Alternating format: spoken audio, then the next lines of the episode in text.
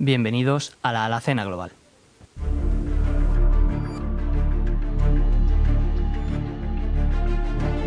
La Alacena Global. Una tarde más en nuestra colaboración mensual de arte en Radio Internacional. Y hoy tenemos una entrevista con una persona siempre es interesante, pero hoy además es un poco polémico.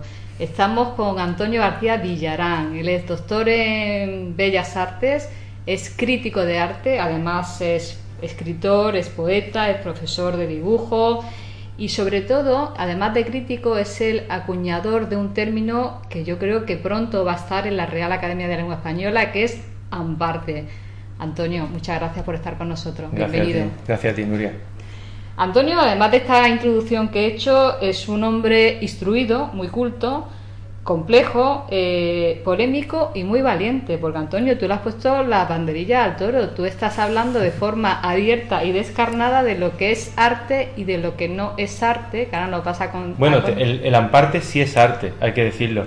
El amparte es una, un, tipo de arte que tiene mucha menor calidad, si no ninguna, y que se está poniendo en unos pedestales altísimos y yo pienso pues que hay que que mirar eso, hay que, replantearse que esas obras de arte, que son obras de arte, eh, son también obras de amparte.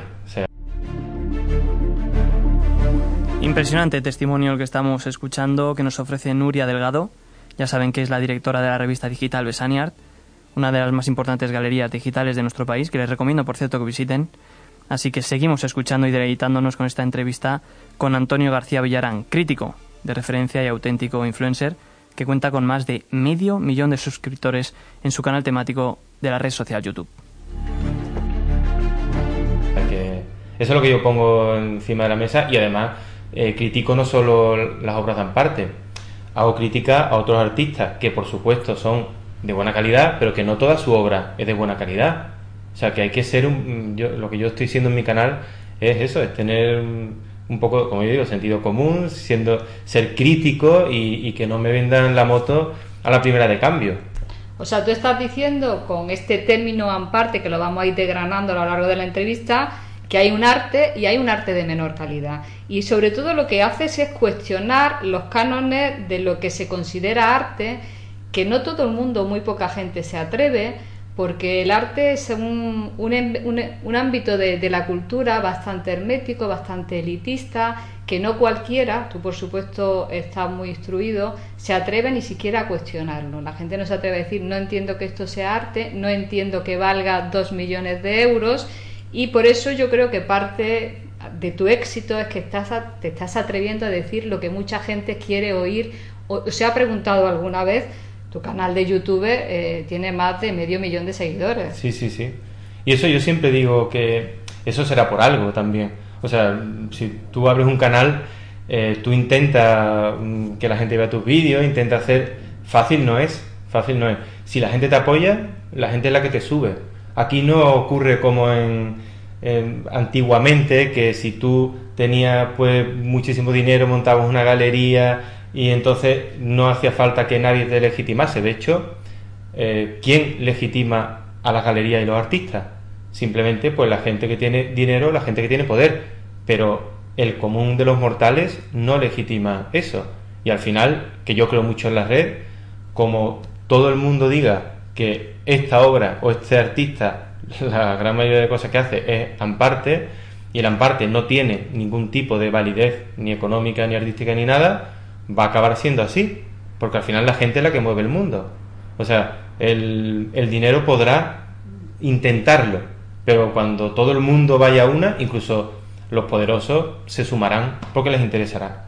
Sí, porque no querrán invertir muchísimo dinero en una obra que las youtubers, que los medios, que la mayoría dice que no vale nada. Claro, porque por ejemplo, si ahora yo digo que la gran mayoría de obras de Miró, ¿no? Es en parte, sobre todo de la última época, eh, y hacen una exposición de Miró, se gastan millones y millones y no va nadie, porque eso está ocurriendo, igual que cuando yo hice el, el, proyecto Arco, ¿no? que fui a todas las ferias y ahí yo me encontraba gente que me decía, he venido aquí por ti, porque he visto tus vídeos y me has recomendado que vengas. Pues si no solo yo, sino muchos críticos, muchas críticas de arte dicen que esa exposición de Miró, por ejemplo, pues no merece la pena ir a verla, pues no irán, entonces perderán dinero y si pierden dinero dirán, pues vamos a invertir en otra cosa. Al final eh, estás diciendo que no solamente la gente lega en la materia, eh, la gente que es especialista en la materia, sino que se va a democratizar, se, va a democratizar eh, la valorización del arte. Eso es muy revolucionario, Pues, porque eso- el arte se supone que es un ámbito muy privado, muy exclusivo, muy elitista, muy cerrado, como puede ser. Entonces no cualquiera puede opinar, pueden opinar solamente los que están instruidos y además los que tienen cierta cierto peso. Claro, pero eso era antes. De hecho, hace poco me dijeron que el creador de, de Internet, ¿no? Decía que, que se arrepentía de haber creado Internet porque se está democratizando todo y no era lo que él quería. Entonces, la gente, la opinión popular, es la que va a tener y tiene el poder hoy día de levantar. Bueno, lo estamos viendo con los propios artistas. Antes se podía fabricar un artista, hoy todavía también, ¿no? Un artista, un cantante, me refiero, una cantante. Y, mm, y hoy día, eh, si tú, hay cantantes que han subido un vídeo a YouTube cantando desde su casa y se han hecho súper virales y de ahí hecho súper, súper famosos, ¿no? Justin Bieber es hijo de YouTube. Justin Bieber. O sea que Pero detrás tiene una enorme industria. eh, bueno, pero él ha empezado, empezó, eh, su padre subió un vídeo suyo del niño cantando en YouTube y luego han trabajado, trabajado, trabajado y claro, ya una vez que se hace grande, la industria lo va a coger si él quiere, claro. Antonio, la- las redes son también muy manipulables, lo estamos viendo en, en temas en el ámbito político. O sea, que las redes, de- de- en esa apariencia de democratización, de apertura, de, de horizontalidad, también tienen un talón de Aquiles que hay una importante, o pueden ser muy manipulables también, ¿no? Eh, son manipulables, pero hasta cierto punto también, porque hay muchos policías en la red, digo yo policías, gente que si ve que algo no es como tú lo estás contando, te lo dicen y te envían la fuente y te dicen, y la gente, a la gente le gusta la verdad. La gente al final te van diciendo, oye, que este, esta noticia es falsa, oye, que esta gente van de tal cosa. Y ya te digo, es manipulable, mm, pero mucho menos que, la, que lo que pasaba antiguamente. Antiguamente eh, solo estaba la, primera cadena, ¿no? La segunda. Pues lo que salía ahí era lo que veíamos todos. Hoy día tú puedes elegir. De hecho, en YouTube tú puedes elegir verme o no. Si a ti te gusta, si tú ves que lo que digo te interesa, me ves. Eso me da número, me posiciona y, y ya está. Yo creo, y te lo he comentado antes de empezar eh, esta entrevista, que yo creo que parte de tu éxito en YouTube era, aparte de que estás diciendo una cosa que era necesaria oír, y tú desde tu formación, desde tu posición, te lo puedes permitir y tienes credibilidad, eres además una persona muy correcta en el sentido de que aceptas y agradeces las críticas. Entonces eso es coherente con tu discurso de democratización de la opinión sobre el arte, porque agradeces las críticas, las escuchas y las contraargumentas. Y no todos los popes, en este caso críticos de arte, eh, bajan a ese nivel de poner el oído a lo que otros están criticando de tu opinión. Claro, yo además lo agradezco, porque de las críticas es de donde se aprende. Tengo críticas de todo tipo, ¿eh? O sea, de algunas que claro. son... Pero cada vez que me critican, yo lo escucho, lo, lo veo, lo digiero también, porque todo hay que digerirlo, pero yo relativizo mucho. Y si hay algo que me dicen que llevan razón, incluso yo le escribo, oye, muchas gracias por haberme dicho, porque no me lo dice nadie esto, y al revés, lo que has hecho es hacerme crecer más. A mí la crítica lo que hace, pues entonces lo agradezco, claro. Eh, Antonio, eh, la historia del arte recoge mucho Amparte. Claro, sobre todo desde el dadaísmo. Eh, porque claro, date cuenta que mm, el dada empezó como un movimiento anti-arte. El propio, movimiento te lo estaba diciendo. No estaban haciendo arte. Querían destruirlo precisamente así. Y de hecho, en cierto modo, lo han conseguido. O sea, o, lo han intentado casi casi que lo consiguen. Porque el dadaísmo, o sea, sus bases eran esas. Ahora se ha mal interpretado y sobre todo Duchamp se vendió en los años, no sé, 60, 70. Él mismo fue el que autorizó a que se hiciesen eh, 6, 7, 8 urinarios para diferentes museos. O sea, el urinario original, que ni siquiera es de Duchamp, ahora se ha descubierto que es de la baronesa Dada, eh, ese urinario ni siquiera existe.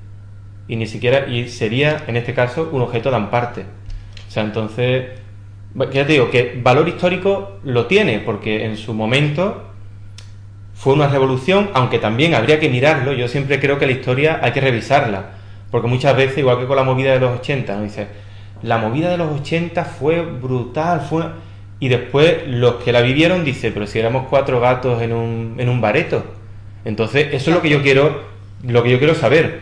Si el dadaísmo, que seguramente eran cuatro gatos en el café Voltaire, o sea, que seguramente. Entonces, por eso digo que hay que revisar la historia. Y después los que han construido la historia le han dado mucho más peso a ese movimiento de lo que en su día eran, que eran cuatro amigos en un bar reflexionando sobre la trascendencia del arte y lo que era arte. Pero la historia del arte no es otra cosa que la historia, que, que, que la selección de los museos. Por supuesto, por supuesto, que la selección de unos pocos. Igual que los concursos, que yo ya hace mucho tiempo que no me presento a concursos, porque no creo en los concursos. ¿Los concursos para qué se hacen? Pues para que cuatro o cinco personas, que depende de sus gustos, dependiendo de sus gustos, eligen un cuadro o otro, pues te digan que tú eres mejor que otro cuando eso no es cierto, eso no es verdad. Así que mm, yo en eso ya es que no puedo creer. Claro, sí. Ahora, si tú pones una obra y 100.000 personas, 20.000, un millón de personas legitiman tu obra te dice, efectivamente, esta obra a mí hace que, se me ponga, que se me ponga los vellos de punta, me ha cambiado la vida, me ha ayudado, me da felicidad. Oye, pues si son muchos miles, quizá esa obra debería ver, debería tener su reflejo, tanto económico como social, ¿no? En la vida real, pero... Porque al final el arte no es otra cosa que emoción y crecimiento. Te hace mejor persona, te educa, Por supuesto. te abre la cabeza, te abre la mente.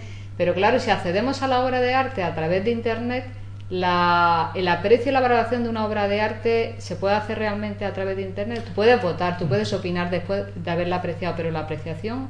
A ver, lo que hace el ver una obra a través de Internet que incluso ahora hay cámaras tan buenas que tú ves, por ejemplo, las meninas y ves hasta la pincelada. Lo que no puedes hacer en el museo, lo puede hacer la red. Eso es cierto. Y a su vez, lo que no puede hacer la red, lo hace en el museo. Pero una cosa lleva a la otra. O sea, si yo veo ese cuadro en la, en la pantalla y me emociona, yo seguramente voy a querer ir a verlo. Y cuando lo vea allí, pues será, entiendo yo que será incluso mejor, ¿no? Pero mm, no hay que decir que una cosa sustituya a la otra, nada sustituye a nada. Un disco no sustituye un concierto, pero se hacen discos y se hacen conciertos. Entonces son las dos cosas. De hecho, muchas, por ejemplo, lo que yo digo en mi libro, él, muchísimas de las cosas, yo ya lo he dicho en vídeo, pero es otro formato, a, la gente también le gusta incluso volver a escucharlo o leerlo ahí en, papel y, y es diferente, ¿no? Claro, porque tú eres complementario. Tú dices que los libros de los libros del siglo XXI son el canal de YouTube, como el que tú tienes, pero sin embargo tú tienes una larga trayectoria además de, publicar poesía, que a mí me gusta mucho tu poesía, Antonio. Ah, yo la leo toda y me gusta muchísimo. Y acabas de publicar, entre otros, el último libro que has publicado, que lo recomendamos desde aquí, El arte de no tener talento. Sin embargo, a pesar de, estar cada semana eh, acercándonos y educando en arte, también editar libros, porque como tú dices es complementario. Claro, claro, una cosa no quita. Además, eh, yo he tenido una editorial, Cangrejo Pistolero Ediciones, porque al final es lo mismo. Lo que yo quería era hacer llegar mis ideas, mi, mi obra, mis poemas, mis cuadros al mundo, ¿no? Lo que pienso que queremos todos los que hacemos cualquier cosa. Yo no creo en esa gente que dice, yo escribo para mí, lo guardo en el cajón. Digo, bueno, yo me he encontrado muchas veces gente que me dice eso dice, pero ¿me puedes publicar el libro? ¿O dónde puedo publicar el libro? Digo, tú no escribes para ti, déjalo en el cajón. No, lo que queremos es, una vez que sacamos el, bicho de dentro, que el bicho, claro, vaya solo por ahí. Entonces, antes yo creía mucho en el libro, cuando todavía Internet no era lo que es ahora, incluso ni existía. ¿Por qué? Pues porque un poema se repetía, si sacaban mil ejemplares, pues mil veces, y lo podía leer mucha gente. Llegó un momento en el que yo me di cuenta que eso era demasiado trabajo para que después la gente leyese que no lee tanta gente como, como parece ser, ¿no? Sin embargo, un vídeo sí es muy fácil de ver. Y hoy día, ¿cuántos móviles hay en el mundo? Y, la, y todo el mundo, cuando vas por la calle, está mirando el móvil. Digo, pues este es el soporte. Este es el soporte. Entonces, yo no sabía ni encender la cámara. Cuando la compré hace cuatro años y empecé a hacer mi curso de Udemy, me compré una pedazo de cámara y digo, ¿y esto cómo se enciende? No lo sabía, pero gracias a la red miré tutoriales de YouTube y me, fueron, me fue enseñando la red. No fui a ninguna academia, ni a universidad, ni nada. Y ahí he, aprendido. Después vamos a hablar de lo que es el aprendizaje del arte y lo de las redes que me parece muy interesante. Bueno, hablando de la historia del arte, hay mucho arte que se ha quedado fuera y tú has tenido un, un vídeo especial sobre eso que a mí me parece magnífico, que es el, silen- la- el silencio de las mujeres en el arte, las mujeres Bueno. artistas. Hmm. Estas grandes artistas que no aparecen en la historia del arte incluso en algunos museos se les borra la firma y se les pone la firma de los colegas con los que trabajaba. Me parece interesante que... Yo mismo me sentí indignado conmigo mismo y con mis profesores y profesoras porque en mi propia academia dije una tarde, ¿qué artista os gusta más? Y algunos decían, pues a mí Picasso, a mí Goya, a mí eh, lo, que, que- lo que sea. Digo, "Va- vale. ¿Y de mujeres? ¿Mujeres artistas qué os gusta más? Y no conocían mujeres artistas. Pero es que ni siquiera yo conocía mujeres artistas, que es lo peor. O sea, digo, pero es verdad, es que a mí... Digo, ¿y por qué no conozco mujeres artistas? Porque no me la han enseñado en la universidad. En la universidad. Y porque no hay bibliografía y porque no hay vídeo. Y entonces dije yo, pues voy a hacer una cruzada. Se acabó, porque esto no puede ser. Fantástico. Yo no me puedo creer, vamos, no es que no me pueda creer, es que es falso. Es que es falso. La historia del arte está llena de mujeres artistas, como es lógico. Lo que pasa es que se han, efectivamente se han silenciado por muchos motivos. Ángeles Caso tiene un par de libros muy buenos sobre mujeres artistas, que los recomiendo. Y, y poco a poco, con mis vídeos y con conferencias, con todo, estamos dando mucho, mucho a conocer la obra que es de similar calidad a la de los hombres. Ya está. No es ni mejor ni peor, es que son iguales. Claro. O sea, Compartimos la pasión, la pasión por Hilma Clint. hombre, Eh, claro. Para mí es la, la mejor. Mm, Sí, es que además yo lo digo en mi libro, se ha descubierto hace poco que fue la primera pintora abstracta. O sea, que eso, yo sí creo que la abstracción ha sido el gran cambio en la pintura, en el arte en el siglo XX. La abstracción, porque a lo largo de la historia del arte todo ha sido figurativo, o sea, todo ha representado algo. Pero pintar por pintar, o sea, la pintura, pintura, que decía Miguel Pérez Aguilera, mm, eso es la abstracción. O sea, que el color rojo te diga mm, 20.000 cosas y una línea vertical, que eso la, la, Bauhaus lo sabía muy bien, hable de ciertos mm, sentimientos.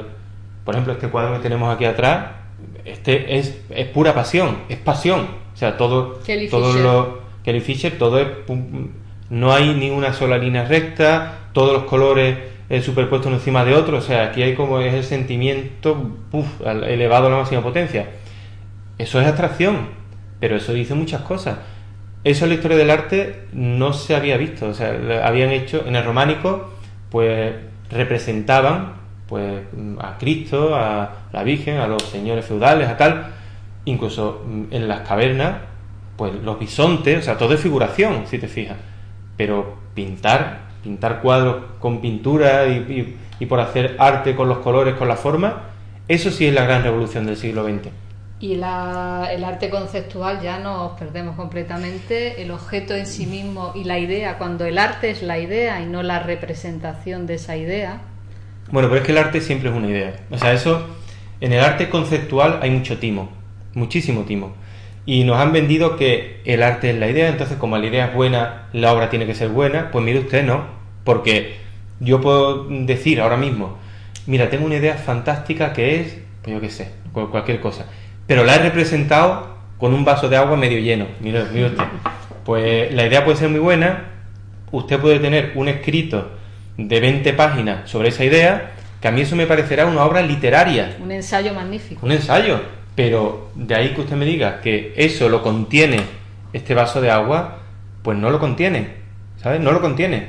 Y usted no es mágico, usted no es un artista que usted señale y diga que lo que usted ha señalado es una obra de arte, porque usted no es ni mejor ni peor que nadie, es una persona como todos nosotros y, todos- y todas nosotras, es que es así. No hay que sacralizar ni los, a los- ni los artistas ni a las obras de los artistas. Por supuesto que no. Además, ¿quién se creen que son? O sea, es que eso es lo que yo nunca he entendido. No es que yo soy artista, bueno, mm, todos somos artistas, todos tenemos la capacidad de crear. Ahora, algunos crean obras mejores y otros obras peores.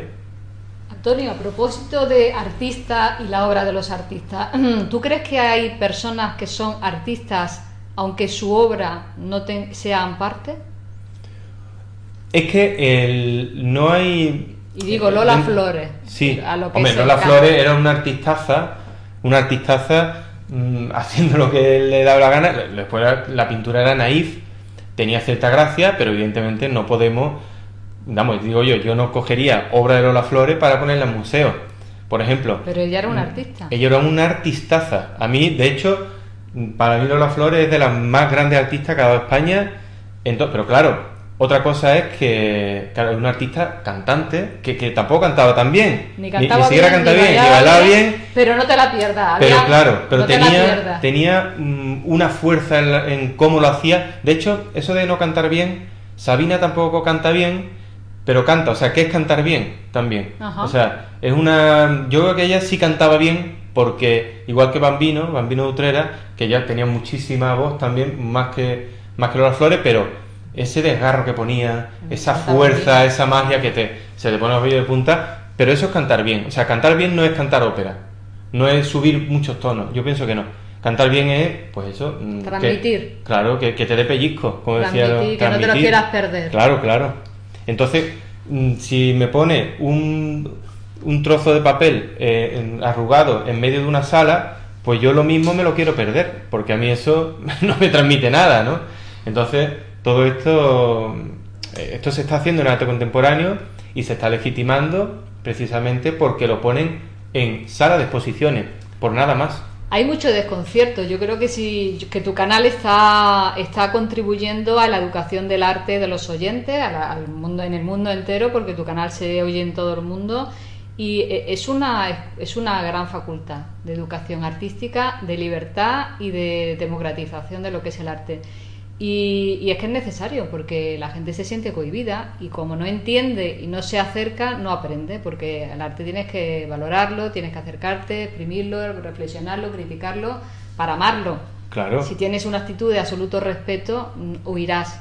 Claro. Más porque en tu tiempo libre no vas a sentirte incómoda ante algo que no entiendes. Y hay, hay que enseñarlo y además tenemos que ser conscientes de que va a haber opiniones de todo tipo. Por ejemplo, te cuento una anécdota que me contaron, me contó mm, Fernando Castro Flores, de cuando estuvimos cenando el otro día, me dice, pues un amigo mío, eh, artista, dice que en el proyecto Arco tú criticaste una obra suya y que le sentó fatal esa obra. Dice, pero me ha pedido que te dé las gracias. Digo, ¿por qué? Dice, porque al día siguiente de salir el vídeo, esa obra se vendió. Porque hay gente que piensa que lo que yo digo es mm, algo que ellos también valoran, pero hay mucha gente que piensa que dice, si este dice que es malo, es bueno. Con, lo cual vendió claro. O sea, que posicionas tanto por arriba como por abajo. Claro, claro. Entonces, haga lo que haga, si lo señalo o si digo una cosa u otra, va a haber gente que valore tanto lo bueno como lo malo como bueno. O sea, fíjate tú, digo, anda, pues yo no sabía ¿Qué influencia, ¿no? O sea, lo importante es que nombres, da igual con qué ¿De qué forma? Pues me he dado cuenta que sí, pero no es lo que me gusta. Claro, pues yo, yo, realmente pienso que esa obra era muy mala. Claro, realmente lo pienso. Entonces, el, el que solo yo nombre algo y ya vaya a ser. Claro, hay que, hay que mirarse las cosas. No, pero de, todas formas me parece bien, es lógico. El mercado de arte es complejo porque hay obras que se retiran por polémica y es justamente las que se venden inmediatamente tú como crítico de arte un poco vanguardista critica y se vende, eh, ahí hay muchos factores en juego en lo que es el comercio del arte contemporáneo, que es un mercado bastante complejo. Mm. Volviendo un poco, te voy a meter el dedo, ¿tú produces arte o amparte? Y si es así, en todas, porque tú produces pintura, escultura, poesía, tú eres un artista de youtuber, de la comunicación en arte. Yo te considero que tu palo más importante, además de la poesía que me encanta, es que eres un artista de la comunicación en arte. Sí, bueno, yo lo que produzco cuando pinto, evidentemente no pinto Amparte porque si pintase obras de Amparte pondría un puntito rojo en un lienzo y ya diría que eso vale miles de millones que una de las diferencias que hay entre el arte y el amparte es que el amparte, las obras de amparte, tienen que costar mucho dinero. Porque yo puedo hacer, puedo poner un puntito rojo en un cuadro, ¿no? Y bueno, y, decir que es una broma o que es un pues que es una obra plástica, pero lo que lo convierte en amparte es esa legitimación que da precisamente el dinero y el poder. Entonces, claro, tú puedes hacer, incluso en el manifiesto, yo distingo entre amparte puro y amparte realista. O sea, el amparte puro es ese, el que Damian Hirst, que te, bueno, ni siquiera los pinta él, pero bueno, pone puntitos de colores en un lienzo, ma- manda pintar puntitos de color en un lienzo y lo vende por millonadas. Y él dice que es arte. Bueno, esto es amparte puro, porque tú además parece ser que te lo crees, ¿no? Y el amparte realista es ese otro. A lo mejor yo en los vídeos digo, pues estas obras son amparte y ahora te voy a crear yo en cinco minutos cinco obras más de amparte. Y entonces yo creo un montón de obras de amparte, am- de amparte realistas, ¿no? Porque claro, mis cuadros no pueden considerarse obras de amparte. Te puede gustar más o menos. Te puede gustar más o menos. Ah, lo que estoy haciendo ahora son pinturas al óleo de gran tamaño, con caninas, lo que estoy haciendo hace dos años para acá. Pero yo he pintado abstracción, eh, yo he pintado cosas más realistas, tuve una época amarilla, lo he pintado todo, todo en amarillo y azul, así muy, muy expresionista. Mi primera época fue muy realista, como lo muy académica. O sea que, amparte, amparte, he hecho algo de amparte, creo, creo que he hecho algo de amparte, pero tampoco he hecho eso porque no ha llegado a ser, claro, en la facultad te lavan el cerebro también. O sea, en la facultad eh, a mí me llegaban a decir, bueno, pues que mm, Tapies era la gran maravilla del, del- universo, eh, miró, qué tal, y yo cuando iba a Arco y veía un Tapies, claro, decía, un Tapies, pero dentro de mí no se producía nada. Y un miró lo mismo, ¿no? ¿Qué pasa? Que ahí sí te comía el cerebro hasta que yo ya me desintoxiqué de eso y ya tomé conciencia después de, mucho tiempo y digo, oye, pues si esto a mí ni antes, ni durante, ni después me ha dicho nada, ¿por qué será? Porque ya he estudiado, yo leo todos los días, yo voy a exposiciones, yo voy a museos, pues será que no tiene ningún valor esto.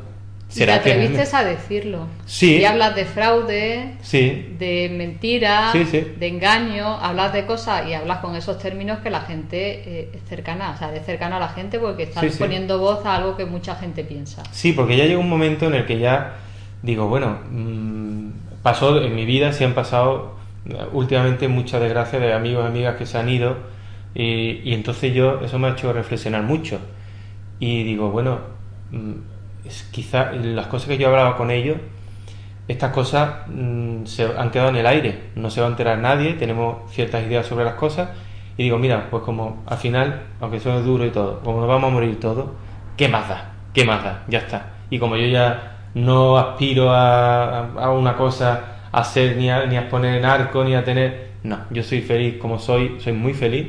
O sea que yo ya voy a decir lo que me parece. Y ya está. Y lo que sí es verdad que nunca pensé que la gente secundara tanto mis ideas. Eso jamás. Porque llevas dos años. De hecho, el canal. dos años, dos años. Increíble, más de sí, medio sí. millón de seguidores en dos años. Sí, sí, sí. Eso fue una cosa que yo pensaba. Claro, yo me subí a escenario con Santiago Serón, de Radio Futura, con, con Aute, con todos estos amigos, a hacer recitales de poesía y a lo mejor lo máximo que llenábamos era un sitio de 500 personas, a lo mejor en un festival 1000 personas, pero lo normal, mm, 100 butacas, 200, yo con eso me daba por satisfecho.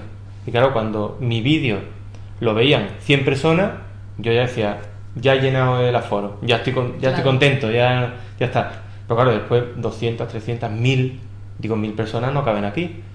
2000, 100.000, hasta vídeos que tienen un millón y medio. Un millón y medio de personas, imagínate. En, en- o sea, es una cosa que ya se me escapa. Es la facultad, es, la, es el medio ahora mismo. Y, y eres un bicho raro dentro de los críticos de arte, ¿no? Cuéntame Sí. un poco con tus colegas. Sí, porque no soy crítico de arte realmente. O sea, es muy raro que un artista critique ¿no? el, el arte. No Lo normal son los- por no enemistarse con yo, los yo- críticos. yo no sé, yo no sé por qué no lo hacen.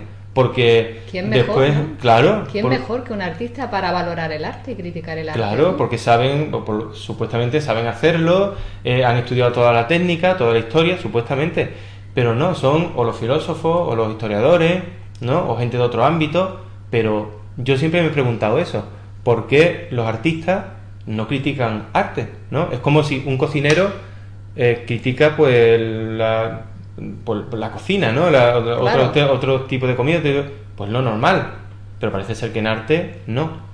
Yo no sé por qué, yo no sé por qué, si es porque temen que al criticar no se les vaya a, a meter A en tal sitio. Pero con eso a mí ya te digo que es que me da igual. Yo tengo mi web, desde la web incluso eh, a nivel de venta de cuadros, también me da igual. O sea, se- se- estoy vendiendo cuadros en la red. Pero si no se vendiesen, no me importa. Yo ya llego a un punto en el que yo quiero pintar, quiero hacer mi obra y dejar mi obra. Y ya está. Que se venda o no, ya he visto que a, a través de la historia eso tampoco es tan importante. Mm, El propio. eh, hay artistas que se han mm, reconocido muchos años después Muchos. de bueno, el propio Greco, el Greco, que a mí me encanta, si no fuese por los surrealistas, si no fuese por los artistas del principio del siglo XX, el Greco estaría olvidado. Y el Greco ¿eh? Grande. es un grande.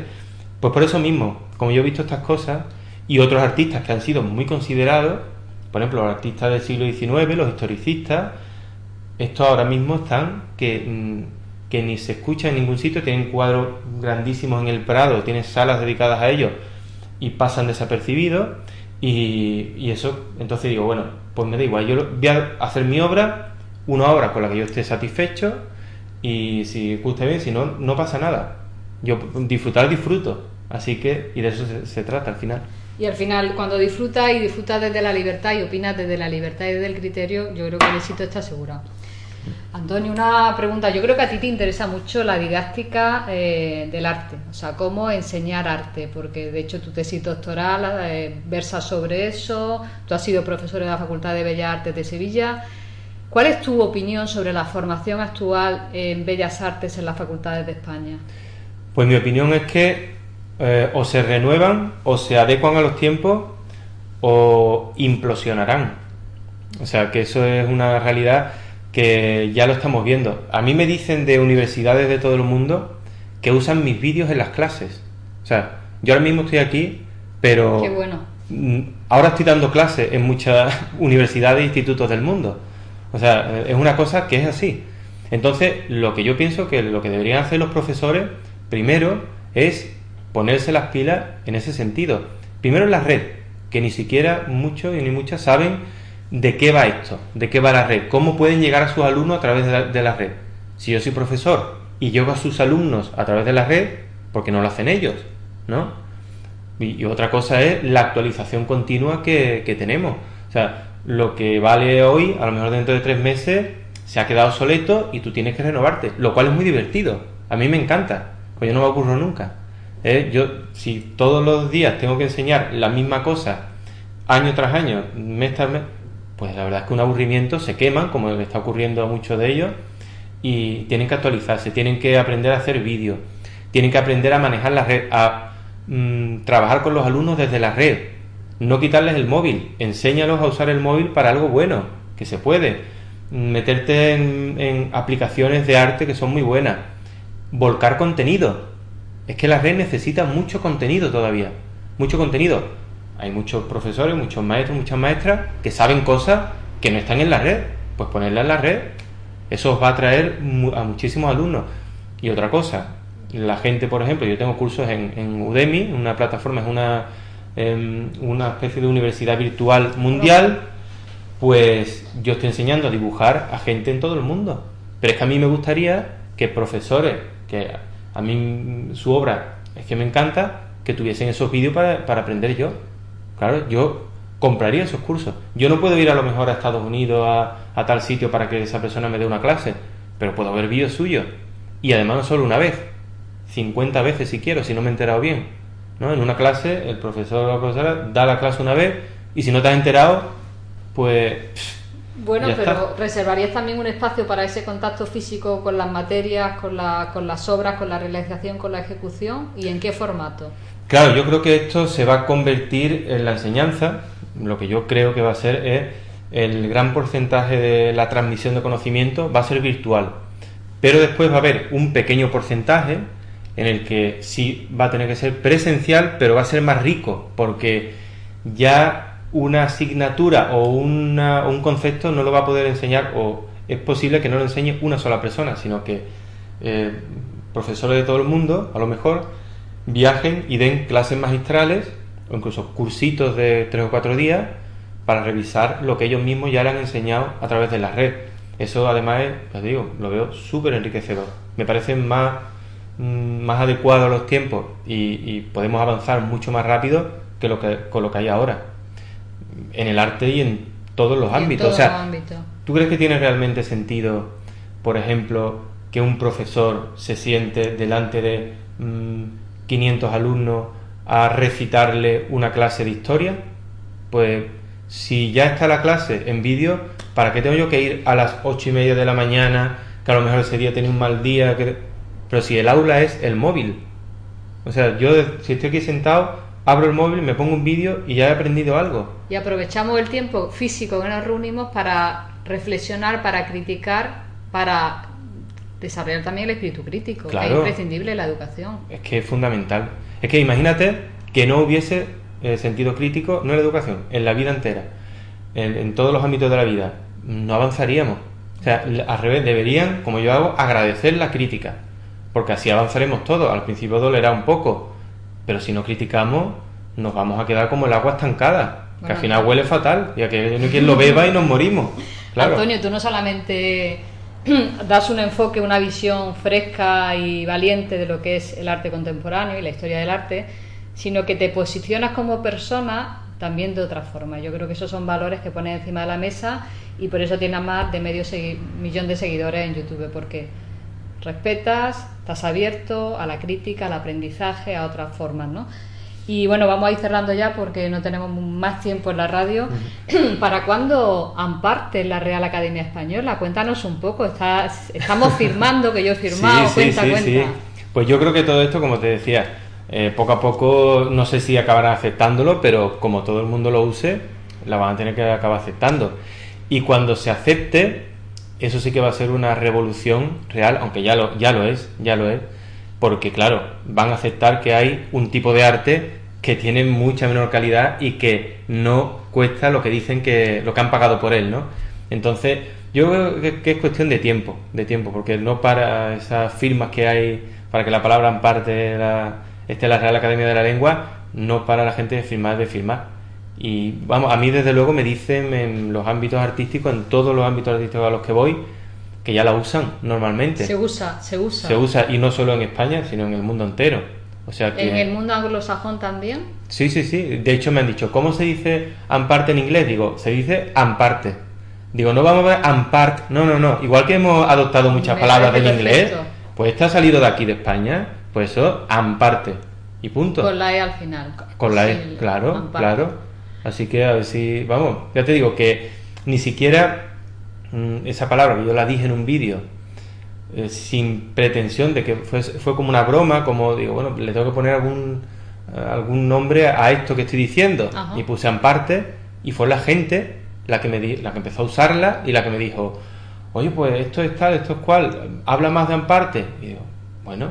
De ahí viene el manifiesto, de ahí viene, viene el libro y ahí viene cantidad de vídeos que tiene. Bueno, Antonio, un placer. muchas gracias. Eh, muchas gracias por estar con nosotros, con Radio Internacional. Creo que tu aportación de verdad es muy valiosa al, al mundo del arte y al arte contemporáneo y a la educación de todos. Y hasta muy pronto. Muchas pues gracias. muchas gracias a ti para lo que quieras. Información y análisis profundo en la Alacena Global, en Radio Inter y Radio Internacional.